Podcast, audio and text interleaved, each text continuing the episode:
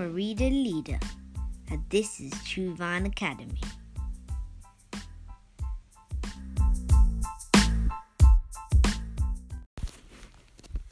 John 15, verses 1 to 4. I am the true vine, my Father is the husbandman.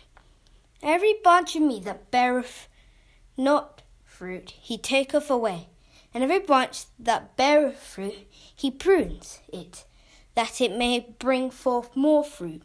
Now ye are clean through the word which I have word which I have spoken unto you.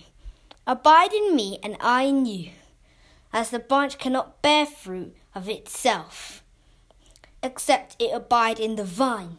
No more can ye except ye abide in me.